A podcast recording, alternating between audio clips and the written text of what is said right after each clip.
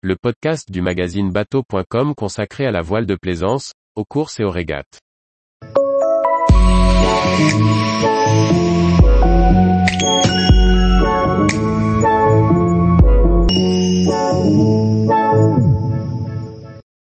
Vivre au mouillage à l'année sur son bateau, une question d'organisation.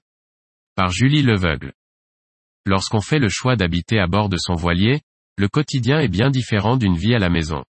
Au mouillage, ce n'est encore pas comme au port. S'installer confortablement nécessite de bons équipements et quelques adaptations.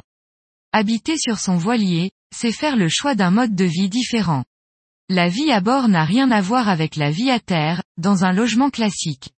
En habitant sur un bateau, on opte pour une vie toujours en mouvement, au gré des vents, vagues, marées et courants. L'environnement du navire est toujours changeant.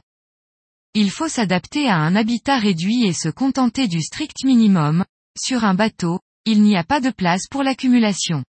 Si dans une maison ou un appartement, il est facile d'avoir de l'électroménager par exemple, vivre sur un voilier restreint les possibilités.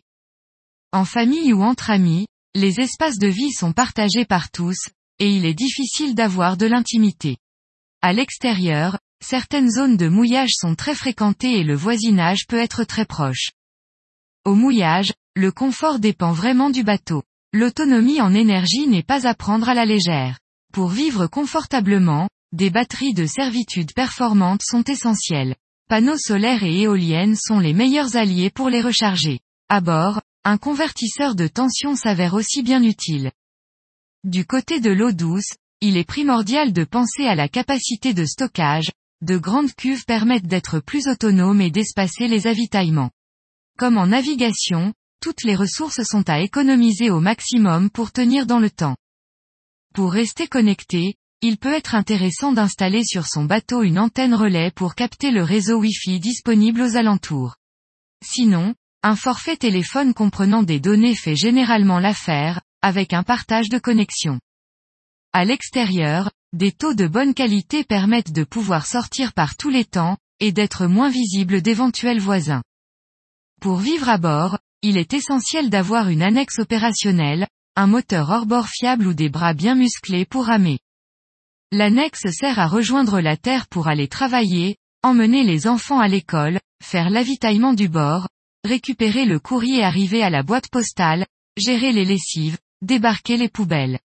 Sans un peu d'organisation, les allers-retours à répétition entre le bateau et la terre peuvent vite devenir contraignants. Lorsque l'annexe est le moyen de déplacement principal, elle est très précieuse. Il faut penser à la sécuriser lorsque l'on met le pied à terre. Faire le choix d'une embarcation peu attrayante, ou camoufler un moteur tout neuf, peut être une bonne idée. Si l'on débarque au port, il faut parfois payer un forfait pour avoir le droit de laisser son embarcation à quai. Lorsque l'on a sa maison sur l'eau, toutes les petites choses du quotidien prennent une autre dimension. Si les contraintes à terre nécessitent de l'organisation, il faut aussi faire preuve de flexibilité. Lors de conditions météorologiques défavorables, on peut être empêché de débarquer ou contraint de rester à bord pour assurer la sécurité du navire. Un emploi du temps aménageable permet de rejoindre le bateau en cas de coup de vent. On peut aussi s'organiser pour qu'il y ait tout le temps un membre de l'équipage à bord, et pouvoir réagir rapidement en cas de problème. Même s'il a été fait le choix d'un lieu bien abrité, en habitant au mouillage il faut toujours se tenir prêt à appareiller. Tous les jours, retrouvez l'actualité nautique sur le site bateau.com. Et n'oubliez pas de laisser 5 étoiles sur votre logiciel de podcast.